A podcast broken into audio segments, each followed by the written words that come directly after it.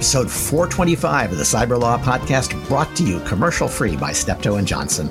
We're lawyers talking about technology, security, privacy, and government, and we're about to express views that are not shared by our institutions, our clients, our friends, our family, not even our pets. Joining my, me for the roundup, Matthew Heiman, who's chairman of the Cyber and Privacy Working Group for the Regulatory Transparency Project at George Mason University's Antonin Scalia Law School. Whew Boy, that's a mouthful, Matthew. And Nick Weaver, who's a researcher at Berkeley and the chief mad scientist at Scary Technologies. And Brian Fleming, who is a Steptoe National Security and former National Security Division lawyer at the Justice Department. And I'm Stewart Baker, formerly with NSA and DHS and the host and chief provocateur for the program. We got a lot of really substantive stories uh, this week, unlike last week when it was all bite sized. First, I, as we kind of teased last time, the US EU Privacy Shield has answered the most important question. They're going to call it 2.0. They're not going to say it's 3.0 or 4.0, which they probably could have justified. And it's out, at least in executive order fashion as part of our continuing cringe before the European authorities. We're issuing a whole bunch of restrictions on the intelligence community designed to meet European requirements and then hoping that they will find us adequate. I, I am reminded, I may have said this before, that when I was negotiating with the Europeans to get an adequacy determination, the team did such a good job that I got them all underwear with, that was emblazoned with a logo that said EU certified adequate right there on the front. And that's sort of how I feel about asking the Europeans for their view of our adequacy. But Nick, what are your thoughts about this, this executive order? Oh no, not again. It's kick the can down the road another two years. So we'll be talking about Privacy Shield 3.0, or no, we'll rename it Privacy Guardian because let's be honest. FAA 702 is the NSA Paperwork Reduction Act. That in practice, everything that gets collected under it could be collected with a FISC warrant, but it would be way too much paperwork. So when you say FAA, you're talking about the FISA Amendments Act, and when you yeah. say FISC, you mean the court, the FISA court getting approval. And you're right. You could you could go in and take every single one of those orders and say we're targeting this foreign person and their communications go through a U.S. facility and therefore we'd like an order, but it would blow up the system. There are thousands and thousands of them. Yeah. And we've seen from the Carter Page FISC warrant that actually getting a warrant through the FISC court is a such a tedious amount of paperwork that I would never spy on anybody if I had to fill that out. So what what they've done here is is not quite that, although it has an element of that. This executive order says in order to satisfy the European court, we're going to establish a requirement of necessity and proportionality for any signals intelligence we do against anybody anywhere in the world. And we're going to protect those communications in many cases, at least as well as we would com- protect the communications of Americans that we picked up more or less inadvertently. And I thought some of that sounded pretty implausible. And, and, the stuff that bothers me, maybe this is inside baseball, but as we all know, the identities of U.S. persons in finished uh, intelligence are masked. So instead of putting in the name of the person that you're intercepting, like, you know, General Flynn, you say a member of the uh, transition team. Now they're going to do that for non-US persons, which I have to say makes the likelihood that this intelligence will make sense near zero, right? Some Soviet official said to an American official this, that, and the other. You need to know who the Soviet official is. Well, not Soviet anymore, but Russian. If you have to ask every time, you know, people are reading this stuff quickly and you want to give them the information as fast as possible. And if they trip over the fact that they, they don't know who it is. Is it important or is this just guy, some guy popping off? It makes no sense. And so what I fear is we'll end up with fewer protections for the identities of Americans because people start taking a lot of shortcuts, like giving a an explanation of the person that is a dead giveaway to exactly who it is, or routinely providing information about identities without worrying about whether there's some suspicious reason for asking for it. So I have to say, I don't think this is a good thing. We're doing this in the name of, of European civil liberties, and we're going to degrade American civil liberties. The other thing is, is a 50 bucks says this doesn't work. Oh, it's certainly not. But you're right. It, it will last two or three weeks, uh, two or three years, and then the court will finally rule that no, creating a quasi court at the Justice Department, uh, made up of people who are appointed by the Justice Department, is not the same as having a court. And when we said court, we meant court, uh, and therefore this too is inadequate. Turn in your underwear. And Yet the thing is, is if you look at the laws in the EU countries, they're far more permissive than 702 for Oh, that's like so this. typically American. You just you just don't understand European law. It's so more much more sophisticated Which means what we really need to do is we're looking at probably quite soon the independent Republic of Scotland and a unified Ireland. We should invite one of those to replace be the successor to the UK and Five Eyes, and then just do everything through there. yes. Uh, so I, uh, the other thing that I was puzzled by it. It claims it as a way of showing how proportionate and reasonable we are that no intelligence agency, no signals intelligence agency will be able to gather information that would squelch the exercise of First Amendment rights. I thought to myself, what the hell do they think that Cyber Command has been doing to the IRA when they start sending, when start spamming us with misinformation? Of course, we're going to squelch that.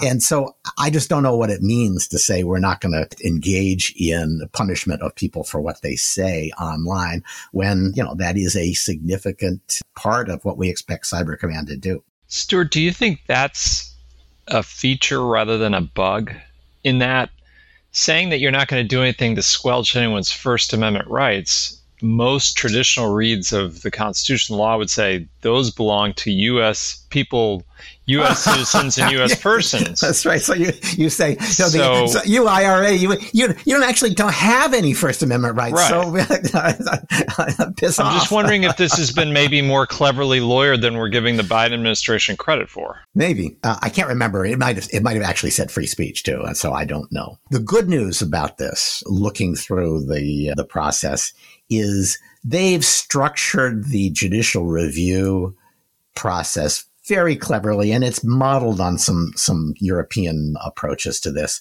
You can file something saying I think my rights have been violated and they will investigate it, but of course it's all classified so you're not going to participate in the investigation. They'll do an investigation based on what you said, and they'll send you a postcard afterwards that says, "On behalf of the uh, the court, we've reviewed your complaint, and we've either found that your rights were not violated, or if they were, it's been fixed.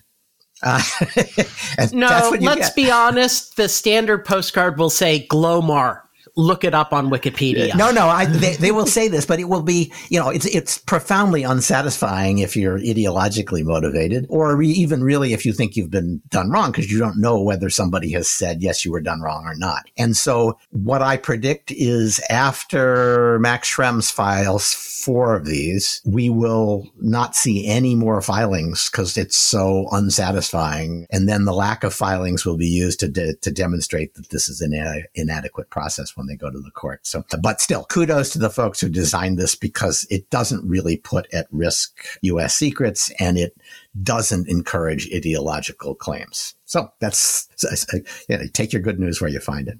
Matthew, Joe Sullivan, Uber's chief security officer, was found guilty, which a little bit surprised me. You know, when you read the media reports, everyone seems slightly surprised that they got a conviction. I wasn't completely surprised. I know people say it wasn't the strongest case the government could have brought against a CISO, But when I And look at was the, a, it's just just to be clear that what it was a, a case of obstruction of justice and misprision of felony, uh, which was the one that surprised me. Which is really why it's different from obstruction of justice is a little unclear to me because it just requires that you conceal a crime. I guess in this case, what you were doing is you were concealing somebody else's crime, the Right. the hacker's crime.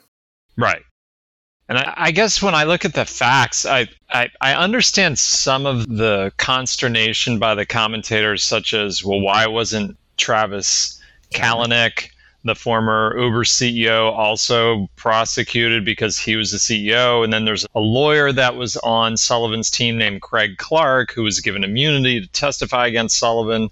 But Uber was very clearly under an obligation to report hacks to the FTC as of 2014 because they had had another hacking event.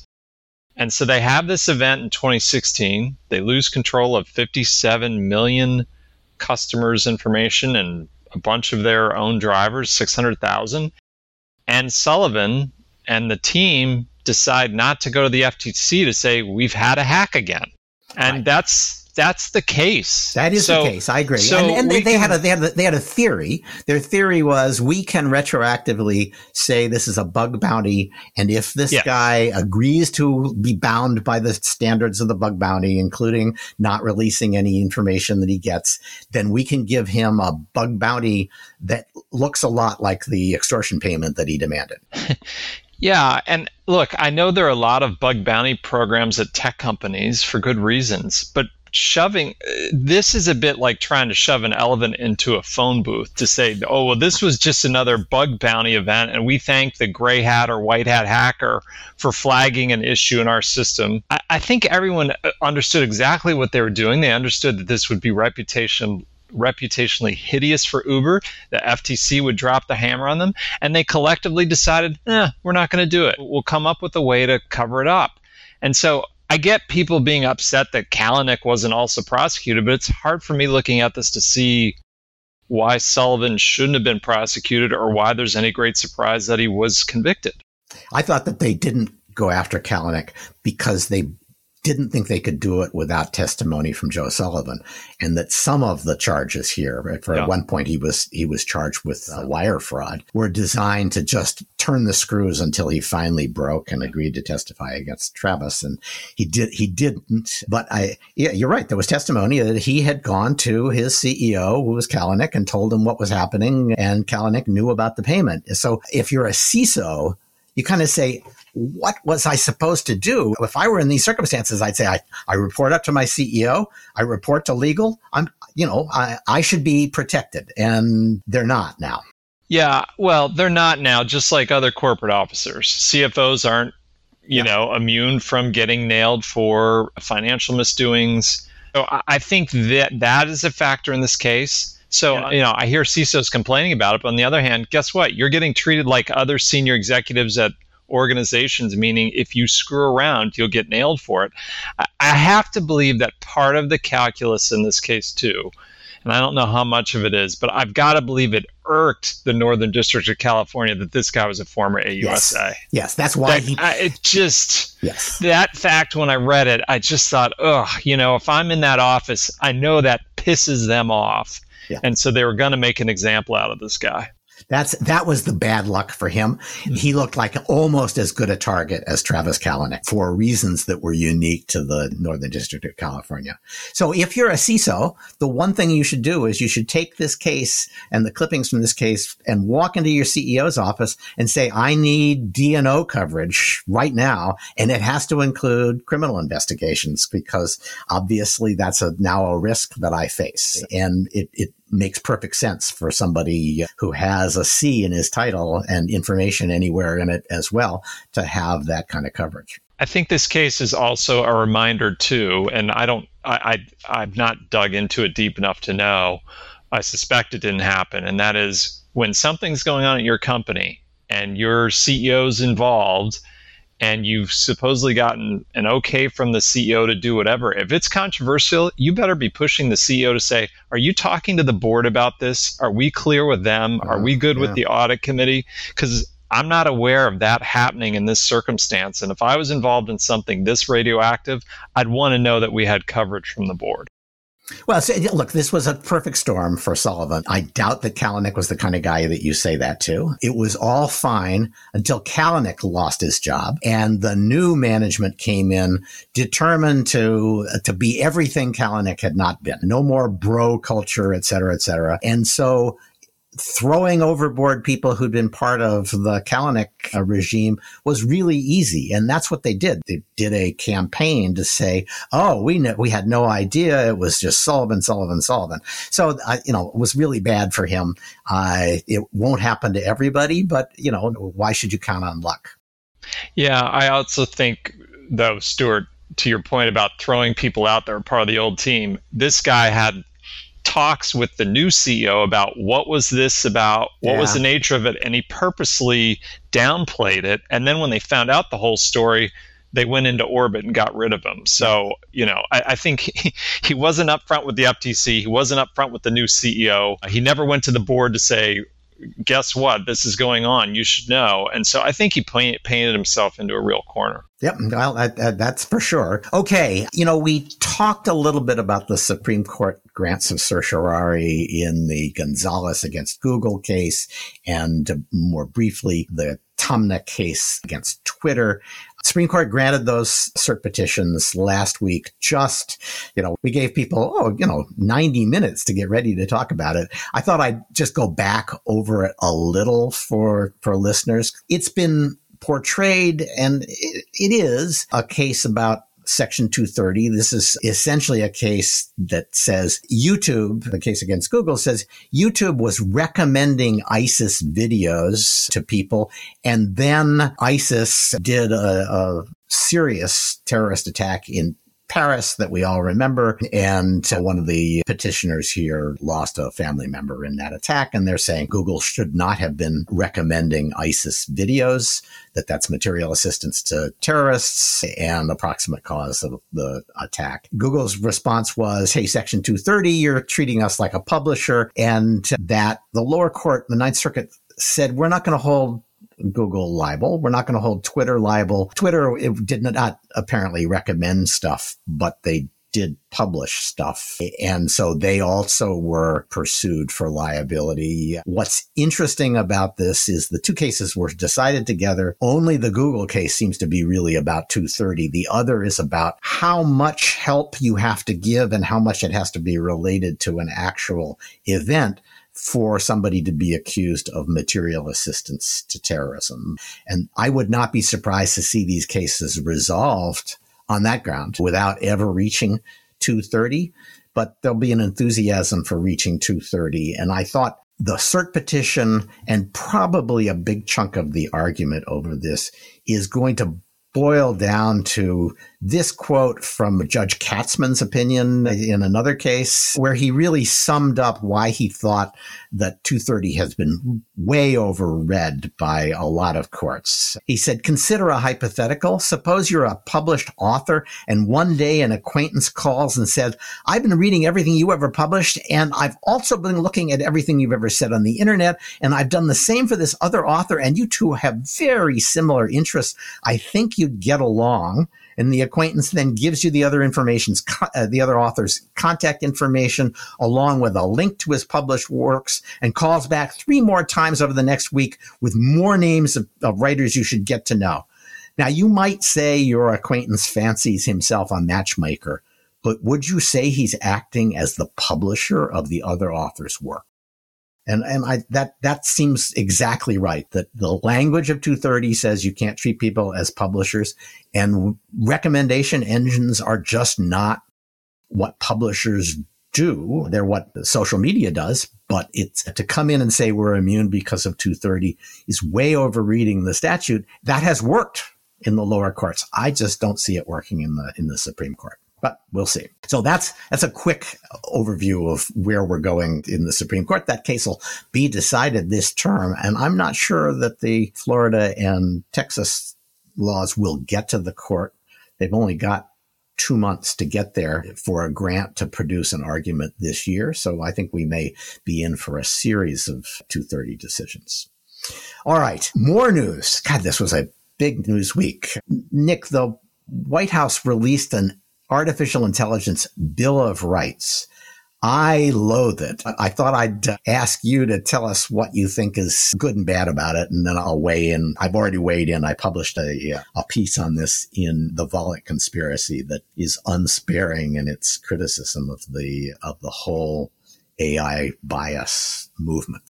Well, I think this is a very good aspirational first step because there is so much opacity in AI and how its decisions affect us. Because let's face it, it isn't intelligence. It's actually these weird pattern matchers. Yeah, machine and, learning is a better term. Yeah. And the other problem is is it ends up being deliberately opaque and produces really weird outcomes at times. My quip is machine learning is great when you want to build a pattern matcher. You don't know what you want to pattern match against.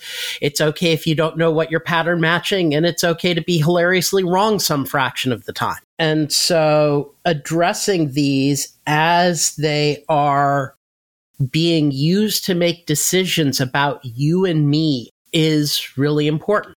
And bias is a particular problem because one thing that a lot of machine learning systems have been doing is a machine learning system. Is a great way to train a computer to be a racist a-hole and a non-trivial number of people seem to like it that way. It's really easy to take protected so I, I, hear you. that, why, why don't you explain exactly what you mean by that? Because i completely disagree with you on that.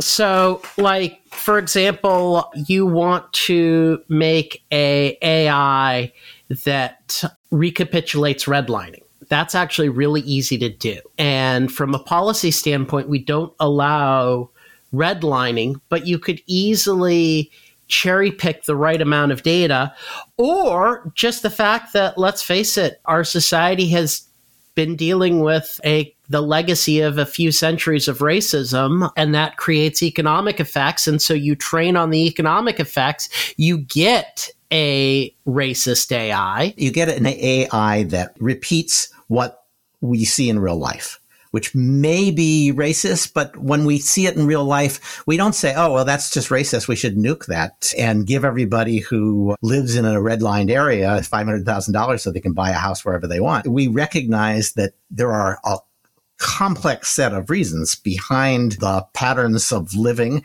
some of which may have to do with people not being able to buy houses elsewhere. Some of which I think this is mostly a just so story are there because of redlining, which has been outlawed for 30 or 40 years. Right. Uh, but it's but very we, we don't, we don't say, that. we just have to, we just have to give everybody money to, to level them off because right now they're not equal. That's not what this is about. Stewart, and you know it. This is about actually understanding what the decisions are that's being made, whether they have bias, and more importantly, I think is the transparency. The why is the machine learning system making the decisions it does? You have rights when you are denied credit, but what caused that credit score to deny you? Well, suppose it, it, it, denies you based on the value of your home. And then you discover that it turns out that homes owned by black people are less valuable on average than uh, homes for that are owned by white people. Does that mean you get to say, "Oh, well, I just need another $100,000 loan that wouldn't be justified by my income or the value of my home because it was racism that, that gave me the lower score?" Or it could have been just as easily the machine learning system messed up in some hilarious way and actually can't really justify denying you credit. And that's why the transparency parts of this are so important is because I, I, couldn't agree more but i you know the, we, we don't know how to do transparency you're saying i'd like to live in a different world than the one we're in no i'd like to say that if we're in a world where these opaque computer boxes are making decisions about my fate, I'd like to require that those opaque boxes be able to explain what they're doing, or you get a person in the loop. Okay, so here's one possibility. You can actually determine whether they are doing a good job or not, either by waiting 10 years to see how those decisions turn out, right? Uh, some people are going to default on their mortgages and some people are not. And if your artificial intelligence algorithm has done a good job of picking the people who are not, you're going to end up better off than if you had followed whatever the other standard is for issuing mortgages. Or you could go through other sets of data where you already know whether people defaulted and ask the machine, if the machine hasn't seen that data, ask it to uh, evaluate the uh, credit worthiness of the applicants. And if it does a better job than anybody else, you've got a better algorithm than the tools you're using now. But nobody is actually doing those evaluations except in the context of that's how they created the machine learning setup in the first place. Right, but that, you, and obviously you don't. You, if you go back and ask it to look at the same data, it's going to get a perfect score. So you have. No, to, actually, that's the thing. It doesn't. That uh, that part of the problem of these systems is, say, you take your set of labeled ground truth data. You use eighty percent of as training, twenty percent as test randomly selected. It's not going to be 100% oh, no, right. It's clearly, it will often it, be hilariously wrong, right. and you have no clue why. And, and if it is hilariously wrong, you have to kind of question whether you've got good training data or whether your algorithm No, you can have great training data. It's that's how these systems work. So that these systems really only wrong. work when yeah. you can tolerate being hilariously wrong some fraction of the so, time. So let me let me ask you about the concern that I spent some time on in the Volokh piece because you can't tell exactly what's going on. You've got when somebody says, "I think this algorithm is biased," and all you've got is the outputs to look at, the way you determine whether it's biased or not is going to be to say, well, does it overrepresent white people and underrepresent black people on things that we like and the reverse for things we don't like? And essentially apply what amounts to a quota system saying there has to be a proportionate representation achieved by the output of this algorithm or it's biased. And as soon as you, you say that, it, because part of the problem is is so many of the systems that we've built have these biases in without really even understanding why. So, like for example, one thing that impacted COVID treatment is it turns out pulse oximeters do not work as well when you have dark skin, and this directly resulted in poorer medical outcomes for African Americans because the pulse oximeter was reading wrong. Sure, when you can see that, and uh, obviously you can see that by looking at external data, but if you're just looking at the algorithm, you can't tell why that you've produced a disproportionate result. That that's what you were just saying earlier. You don't know what's going on inside the and algorithm. And this is why the explainability and transparency are even more important than trying to measure so bias. I'm, I'm with you, but that is not what this AI Bill of Rights does. It's not what the pending legislation that I talk about, the so-called privacy bill does. It simply says if you've got a disparate result, then your AI algorithm is evil and it must be fixed. And the only quick way to fix it, the only sure way to fix it is just to reteach it, re-educate it to produce exactly the quota you want. And, and I think that's a crazy approach to fixing what we call racism because it is imposing racism on the machine. At the same time, the question is, is the step one coming up with the algorithm that has this disparate impact that you have no clue as to why, that alone is a problem. Well, but life is full of, of life ugly patch an ugly patch of trying to erase out that is far inferior to actually finding out why your uh, stupid box is giving these wacko answers. Well, okay, I, but life is full of disparate impacts that we don't know for sure what the reasons are. You know, like w- women make 83% on average of what men make in the job market.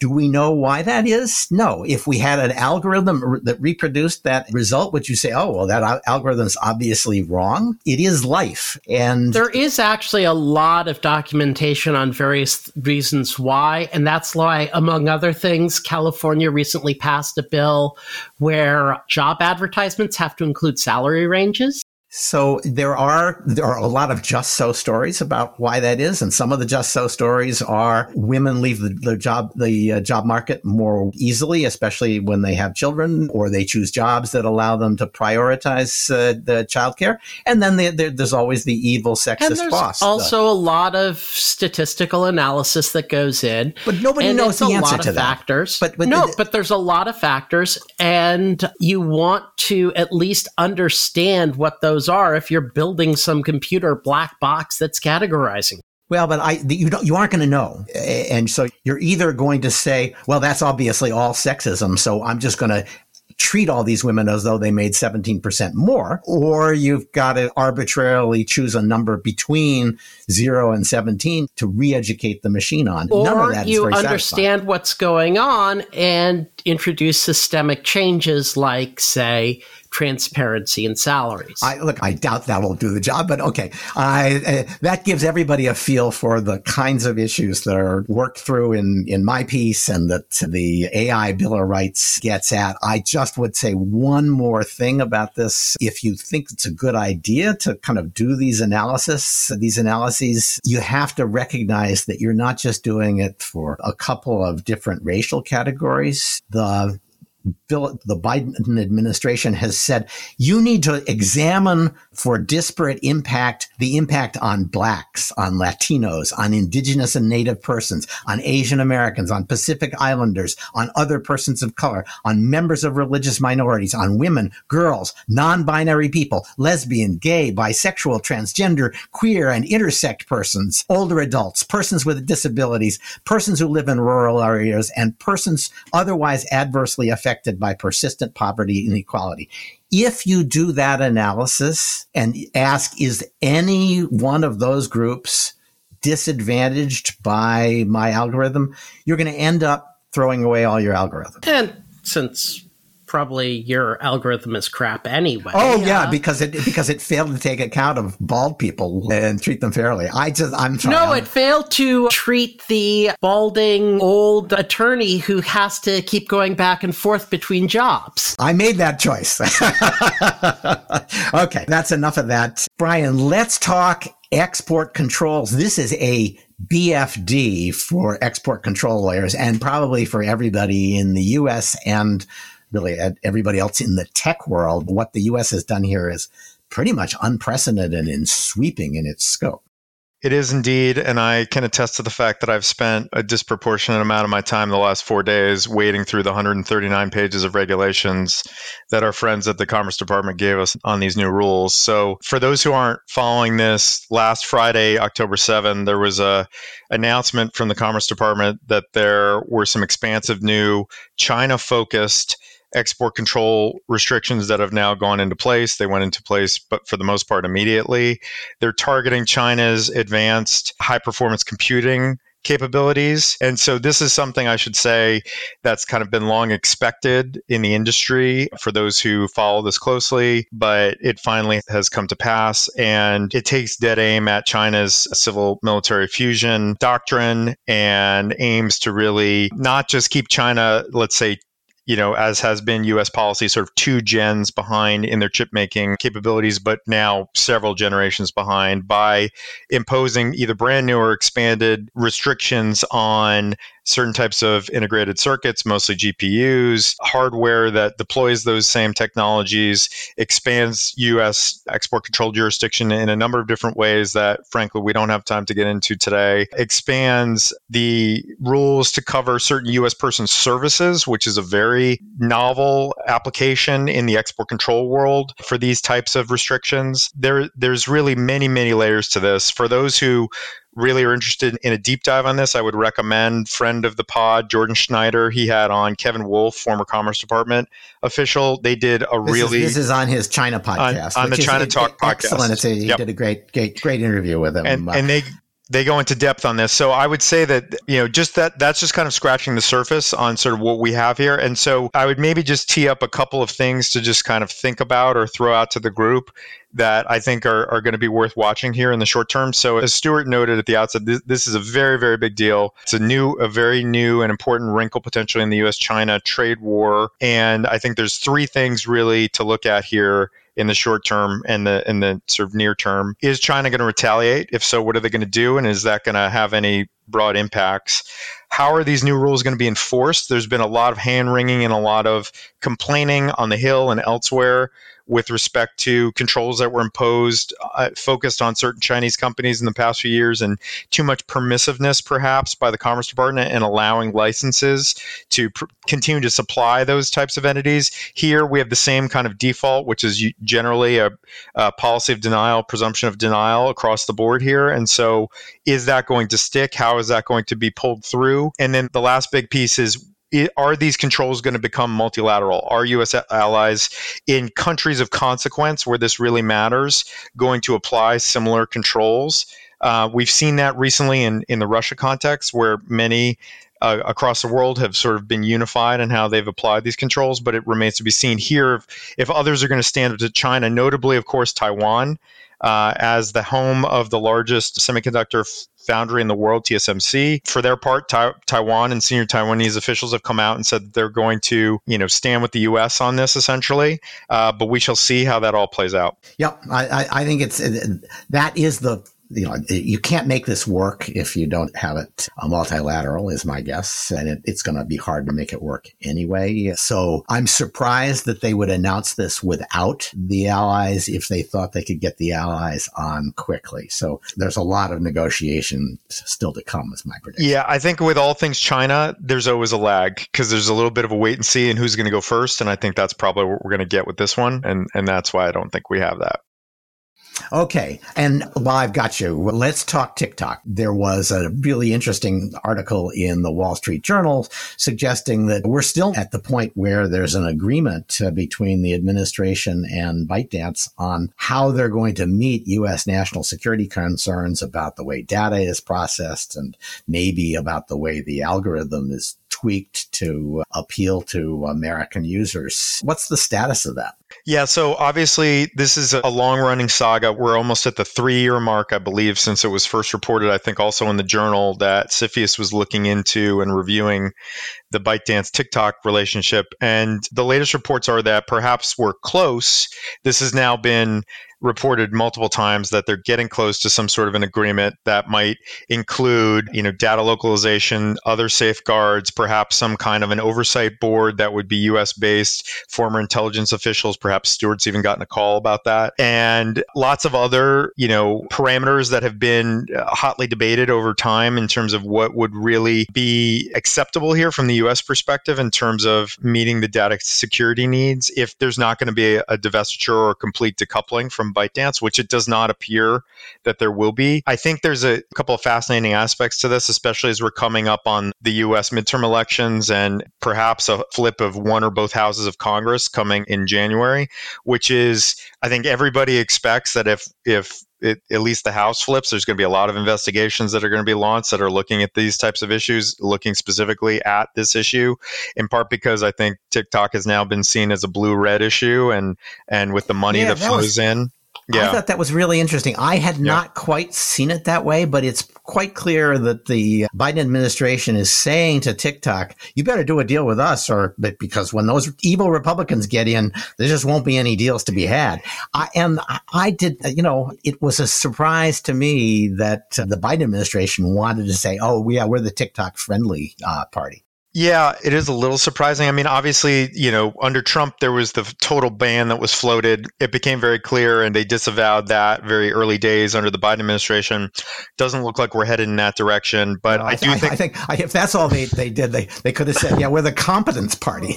right, but there, but there does seem to now be this external pressure b- based on the election and some of those external factors, and that's what's being reported is that there's a lot of urgency, perhaps, to get a deal done, and that there there is a deal that is that is close. Of course, one X factor in that, which again, this has been an X factor all along, and was an X factor back in late 2020 when it was being reported that was there was going to be a, a forced sale that was helmed by CFIUS, is what's the Chinese government going to do about this? And are they going to stand in the way of this ultimately? And or are they going to sign off on this? So I predict I predict they they will leave TikTok out in the rain. That they don't care enough about the success of this one company, and they even a symbolic loss, even a symbolic restriction of the scope of their soft power in the United States will be something that they say no, we won't tolerate that. So I'm guessing that all of this will be done, and then China will say no. That could very well be. I wouldn't be surprised if that happened either. Yeah. So we shall see. All right. The other thing that I thought was interesting, the Daily Mail had a really long story about all of the Democratic money, and maybe this accounts for the blue red split. Apparently, the chairman of Sequoia, which has 10% interest in TikTok, has given $8.5 million to Democrats or to the Lincoln Project, which is to say, you know, pedo Democrats who call themselves Republicans. And the, they gave the ACLU $20 million so it would change its tune on TikTok. So it may just be that the Sequoia money has turned this into something that the Dems are softer on than the Republicans we'll see. I wouldn't call the Lincoln Project Democrats. They're Republican trolls. Well, they're, they're yeah, quite. They're, no. They actually believe in the Republican Party. That could you be, know, they're, uh, balanced budgets, uh, big stick diplomacy, not having felons in office. They, just little details they, like that. They they are grifters who wanted. Oh, of course, they're grifters too because it's a good way yes. to make money. But, but I, then I, again, I, yes. so's Trump. How many emails has Trump sent out that you need to send him money now? fair enough. Fair How enough. much Maybe has he actually spent? They deserve each other. Outside I'm, his I'm, lawyers. I'm willing to go there. Uh, to go there. All right. And speaking of people who deserve each other, there's the story about a hack and leak job run against the former head of MI6. It looks as though it was the GRU. It's getting kind of below the fold coverage from not particularly well known media. Matthew, what's the story there? So, Richard Dearlove, who ran MI6 in the early 2000s, at least during the Iraq War, I think from the late 90s to maybe 2004, was apparently very active with a bunch of former intelligence and political operatives and trying to steer the outcome of Brexit. He, he liked Brexit, right? So he, he was, was very pro Brexit and he was very concerned that the vote wasn't going to go the way he wanted. He was very pro Boris, at least at the time, because Boris was, of course, pro Brexit. And and so, Dearlove, if the release of all this information is accurate, which is, I think, always fair to put that caveat in, Dearlove appears to have given his friends and network very poor advice about the security of these communications channels, saying things like, hey, set up a WhatsApp account. It's easy and it's completely secure, when at that very time, WhatsApp was not completely secure and never will be completely secure. Well, not if you can hack the endpoint. right. Right. And that's the thing that Dearlove doesn't seem to understand, even though he's in charge of some cybersecurity group that yes, things in transit can be encrypted, but things on your phone when they're sitting on your phone or any other device or, you know, at an endpoint can be hacked. And he doesn't get that. Yeah. And so he gives people all this really poor advice, and then all their email comes spilling out, and the Russians just keep hacking and rehacking he and his network. So like every time he says he creates like a new username for himself, and they just spoof that and go at it again because not only are his friends unaware of endpoint encryption versus in transit, they also just aren't very good at policing phishing attacks and clicking on links to PDFs and other things. And so you know, he looks really foolish here. Yeah, um, this was this was probably aimed not so much at him, although obviously they hate him because he was on the other side. Yes. But uh, at Boris Johnson, this yes. was a hack and leak effort to embarrass Johnson, poorly timed because Johnson had embarrassed himself and left. I caution readers that I actually am familiar with the the guy who wrote this story. His name is Duncan Campbell, and he has been writing stories about the evils of intelligence agencies since I first got involved in intelligence and way before it. So he's got 40 years of writing stories about the evils of Western intelligence. So he's a logical person if you're the GRU to want to send this stuff to, although I think they've released it generally. Eh, and there he's honest enough to point out that the organization of this material is not the way it would have been organized when it was hacked. It's been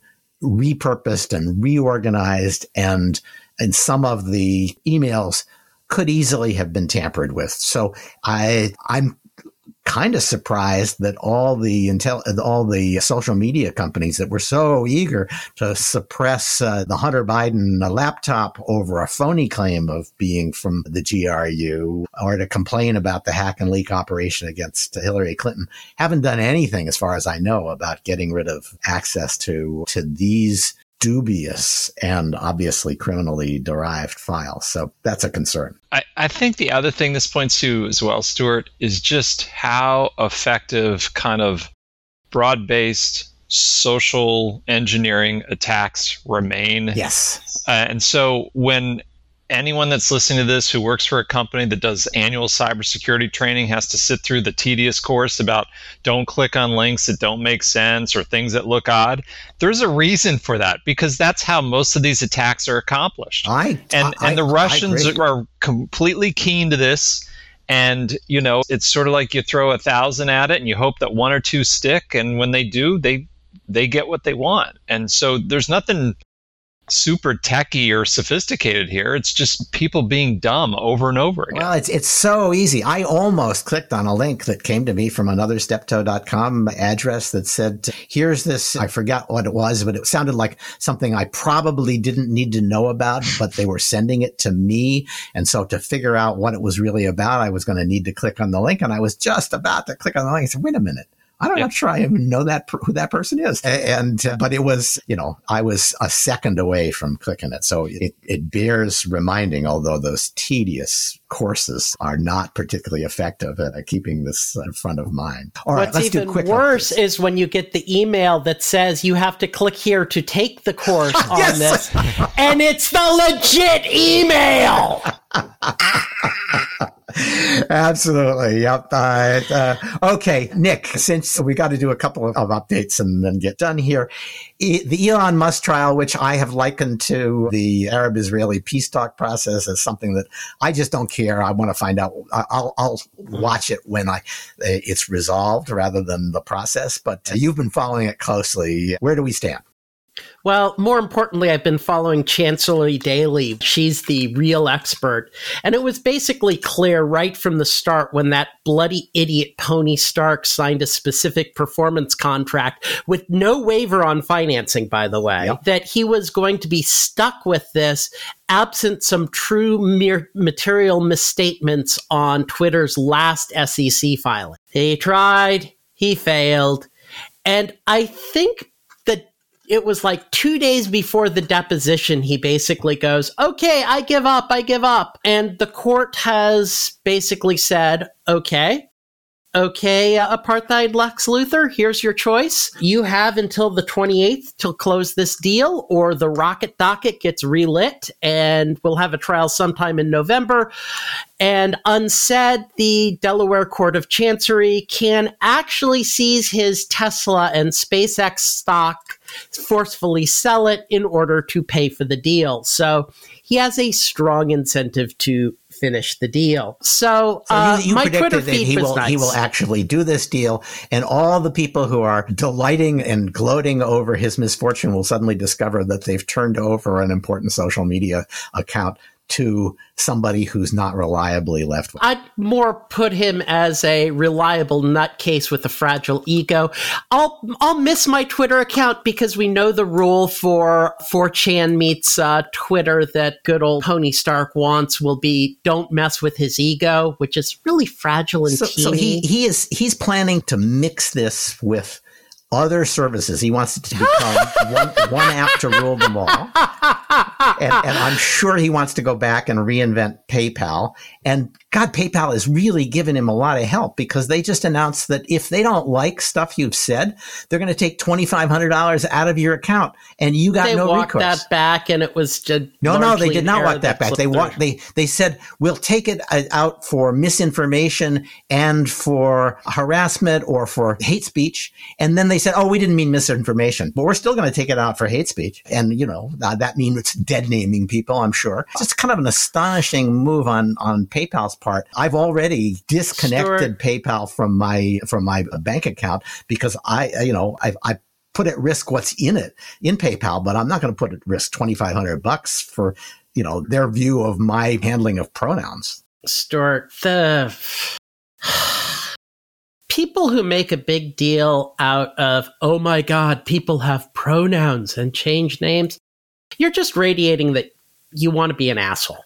It's No, no, I, I'm sorry. I can never keep track of people's pronouns. And there are people who will call you on that just because they want to be an asshole. There's, there's this assholery goes both directions. For directions. everyone pointing out that no, her pronouns are she in an asshole way, there's 10,000 assholes calling her he just to get a rise out of her. Yeah, but they're not going to get $2,500 uh, out of her account. But the Silicon Valley and PayPal apparently just said, yeah, well, you know, we're going to do that. Or, and they've done this, if you send money to a defense fund for somebody who's charged with a crime and they think it's the kind of crime that they don't like to uh, see people defend themselves against, they'll call that support for criminal behavior and take the 2500 and all the money that you donated.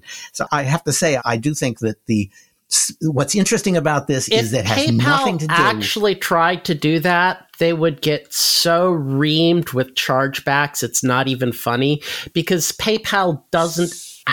Because you're tying it into the banking system and the credit card systems that have really robust consumer protections. So you'd be but back to Pony it's- Stark. It's I'm, I'm, I'm before you go. The credit cards companies are no longer as quick to charge back. If they think it's covered by the terms of service, they'll resist your chargeback. And if you have connected it as they really press you to do to your bank account, the money just is gone. That's why bank accounts are A uh, bad idea. Bad idea to connect. Yes, I agree. Yeah. Back to Pony Stark, his dreams of this one app model, it's basically more of his Dunning Kruger. That he really shows Dunning Kruger in abundance. And basically, he's using that to do some mental justification for basically, he's already lost 15 to 20 billion bucks and also probably going to damage Tesla stock and eh, You, you, it you could be right. He- maybe better. he's, you know, he was too dumb to realize that you can't just start a new car company in the United States. Too dumb to realize you can't have reusable rockets, and too dumb to realize that you can't make. He's Twitter too dumb to success. realize that you really want lidar on your autonomous vehicle. Yeah, yeah, no, I agree. He's he hates lidar for reasons I don't fully understand. Dunning-Kruger. Okay, last uh, last thing I wanted to talk about, and then we will clean this up. Is I got a very heartfelt and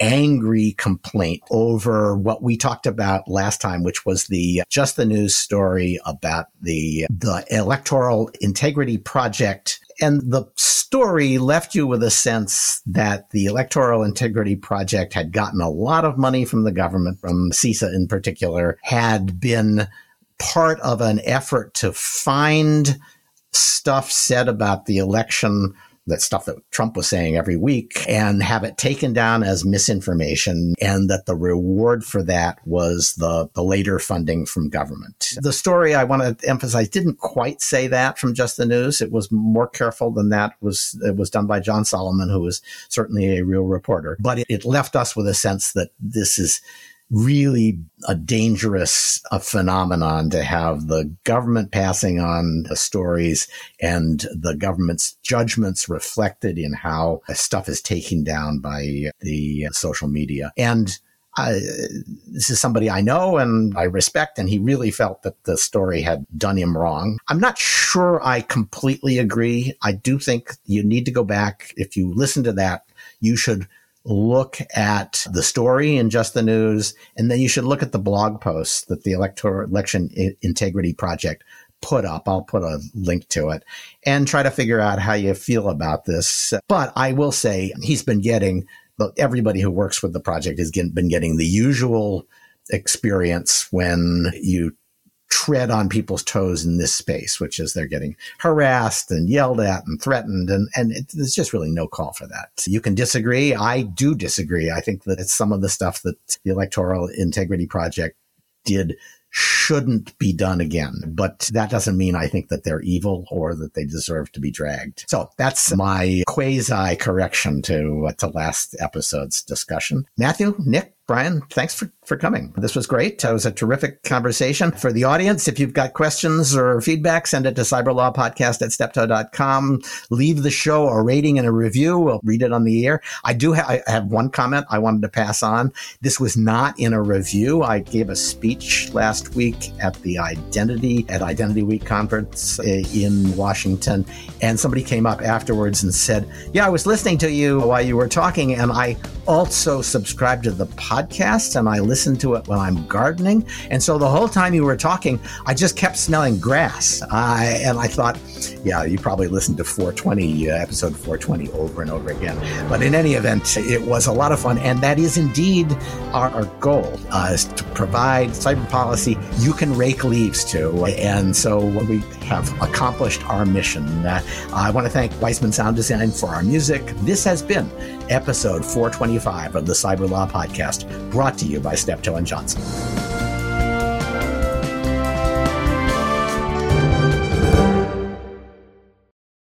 We may be mixing a superhero metaphor, but if, uh, with regard to Tony Stark, it appears his kryptonite is to schedule a deposition.